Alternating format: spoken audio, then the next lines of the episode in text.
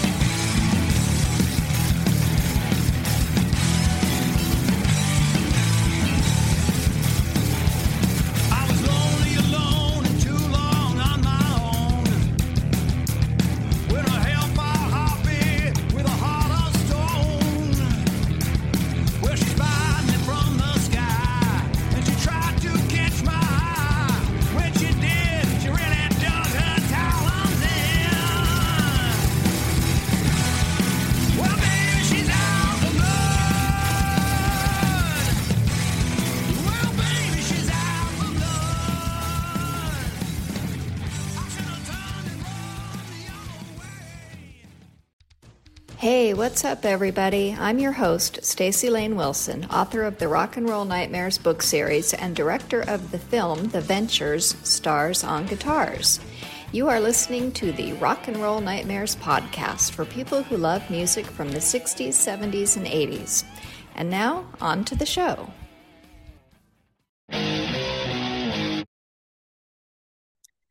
Welcome to the Rock and Roll Nightmares podcast. This week it's a mini episode featuring a short Q&A with the director and cast of the movie Spinning Gold, which is out in theaters on Friday, March 31st. Spinning Gold tells the story of Casablanca Records founder Neil Bogart. His son, Tim Bogart, directed the film, and the Broadway star and Tony nominee Jeremy Jordan plays Neil. I also spoke with the Grammy nominated singer and songwriter Tayla Parx, who plays Donna Summer in the film. Casablanca Records was an independent company that triumphed against all odds and introduced not only Donna Summer to the world, but also Kiss, P Funk, and the Village People.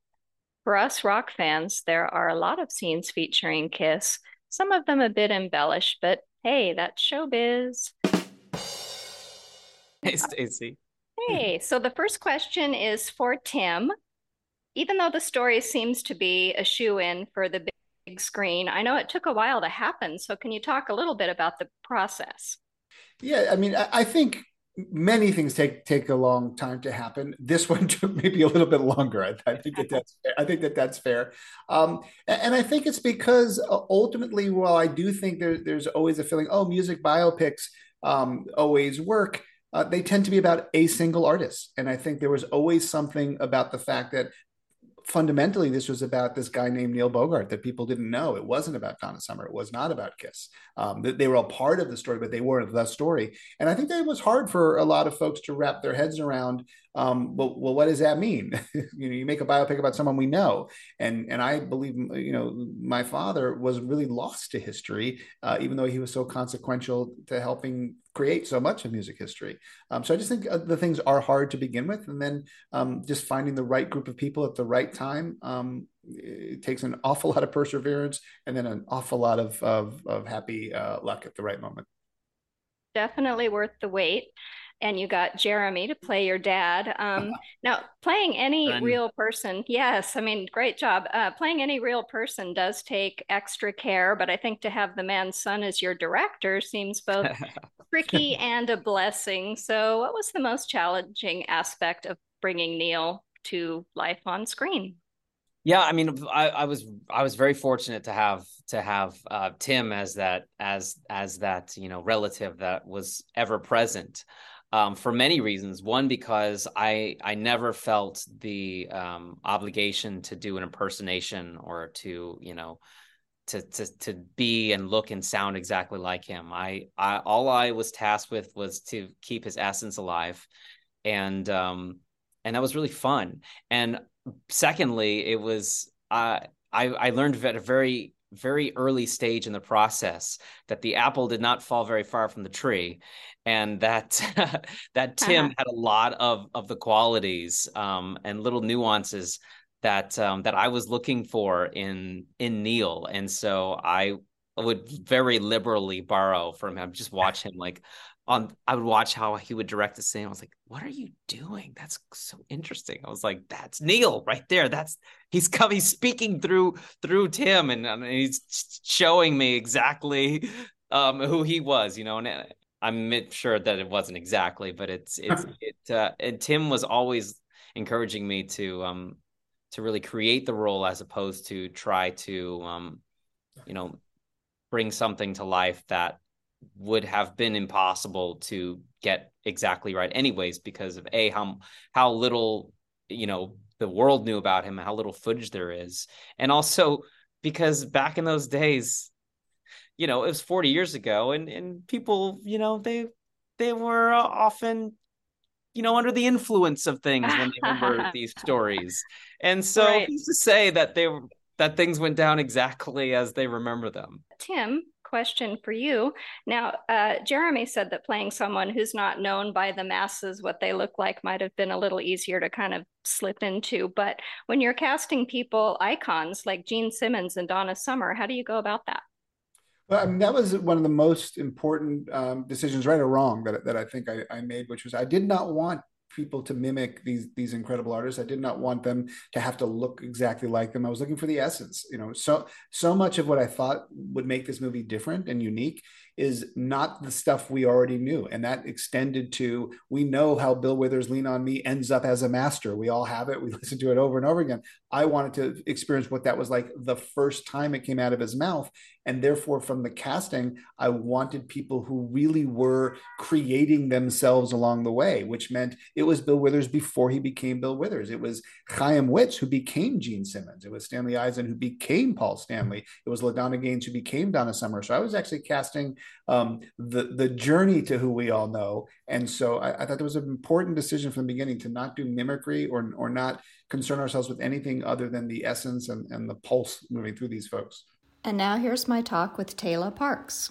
Your songs are tailor made as a composer, but um, in this case, you're singing iconic songs that everyone knows. So I'm wondering, like, did you try to emulate Donna Summer, or did you put some of yourself into the songs? Um, I think that my priority was making sure that I studied her as a vocalist and what made um, Donna the vocalist that she is, and understanding the background, like understanding that she started doing, started off doing musicals, and you know, singing in church, and and all of these other things, and and also showing the audience the evolution of when she when you first hear her sing in the film and when you last see her sing in the film and how they're two completely different people. So you know, while also understanding that you'll never be able to do the exact, eh, you know, I don't care how good you are at impersonating anybody, as far as doing it exactly perfect, I think that you're not doing it justice if you are doing that. You know what I'm saying? You're not taking into to, into account the other things that are less obvious. Yeah, I mean, well, her first kind of breakout song was "Love to Love You, Baby," which has very few lyrics, but um, it seems like it could be a challenge to sing. Was it? Oh yes, it takes a lot of breath work to sing that song. so I was like, wow.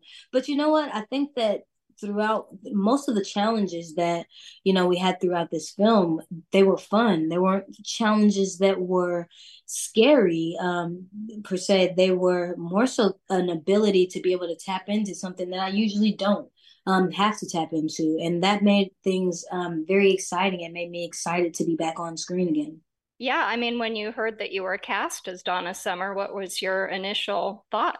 I mean, my initial thought was, wow, let me get to work because there are so many things that I want to learn about her and making sure that I that I that I do it justice. Well, there's such an incredibly eclectic um, overview of wonderful vocalists from the 70s. I'm wondering if you were a fan of hers before before you took on this role, or did you learn a lot more about her in undertaking it? Mm, I was definitely a fan of her before, but I think myself, along with other fans, whether no matter what year you were born, I think that there's so much personal things that aren't really talked about um, when it comes to Donna. Um, and so I think this doing this film made me even more of a fan because a lot of things that aren't talked about really, you know, we touch on in this film. Right, and they show um, her young daughter that she had at the time. I don't think a lot of people realized that she was a mom when she was doing Mhm. these very sexy disco tunes. Yes. Um, what was your favorite moment of playing Donna Summer? Um, one of my favorite scenes is, oh, and, and honestly, like the moments, the clothes were everything. I love a good fit. Um, but you know, being able to see the the final scene, um, with her and and Neil, it always makes me, you know, emotional without giving too much away. I definitely loved seeing, um, just a I think as a creative, anytime you see the aspect of like somebody's relationship with somebody that believed in them, um, when it was really hard to believe in themselves, there's something really, really sentimental sentimental about that. And and I definitely think seeing that kind of dynamic between the two um was just something that it made it it made it one of my favorite scenes because it kind of sums it all up in a really beautiful way. It does. Yeah, I want to point out that you do a tremendous amount of acting in the film as well as singing. Mm. Um, what do you hope that audiences will take with them after seeing Spinning Gold? I hope that audiences take with them, I think, a little bit more than they knew about some of their favorite artists. Um, and also a little bit more about, you know, the evolution of how they became that way, you know, and seeing, you know, La Donna turn into Donna um, is a very different thing in two different people. And so when you're, if you're a real fan, you want to know um, how that evolution took place and, you know, the people that were a part of that evolution. And so I definitely think that that's something that I, I want them to take away from it and how hard um, these artists had to work and these, you know, and Neil and Cecil and, you know, all of the other people that were in the film that were around these artists had to work to make sure that these timeless songs we can still sing today. Yeah. All right. Well, thank you, Tayla. I appreciate your time and good luck with the film. Thank you. There isn't an awful lot about Kiss in the Rock and Roll Nightmares books, but I do have a story about Gene Simmons and his penchant for pyrotechnics in True Stories Volume 2. This is from the chapter Stage Fright. After the flaming crown of the strange world of Arthur Brown came Gene Simmons of Kiss, who also performed painted in black and white with fire flowing. But the man who was born Chaim Witz in Israel took things a step further by breathing fire like a character straight out of an old fashioned freak show. During his debut of the now famous stunt on New Year's Eve in 1973 in New York City, the Heavens on Fire singer accidentally spewed his kerosene against the wind and set his heavily sprayed coif alight. It happened while the band was performing a song called, appropriately enough, Firehouse. A quick thinking roadie smothered the flare with a wet towel, and Gene lived to see 1974. But the bombastic bassist kept on with his blazing belches and suffered many minor mishaps along the way. But hey, even Gene would say, that's showbiz. The Rock and Roll Nightmares True Stories Volume 2 audiobook, read by Andy Garrison, will be released via Audible very soon.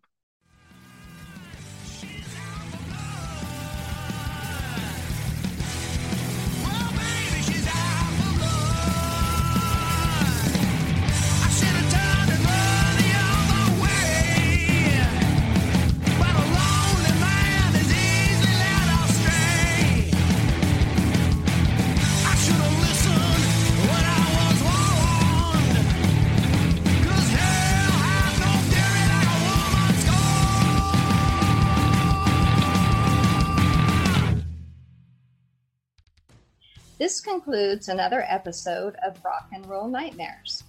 I'm your host, Staci Layne Wilson. The theme song Out for Blood is composed and sung by Lars with a Z, Cabot, and the band is Fuzzbuster.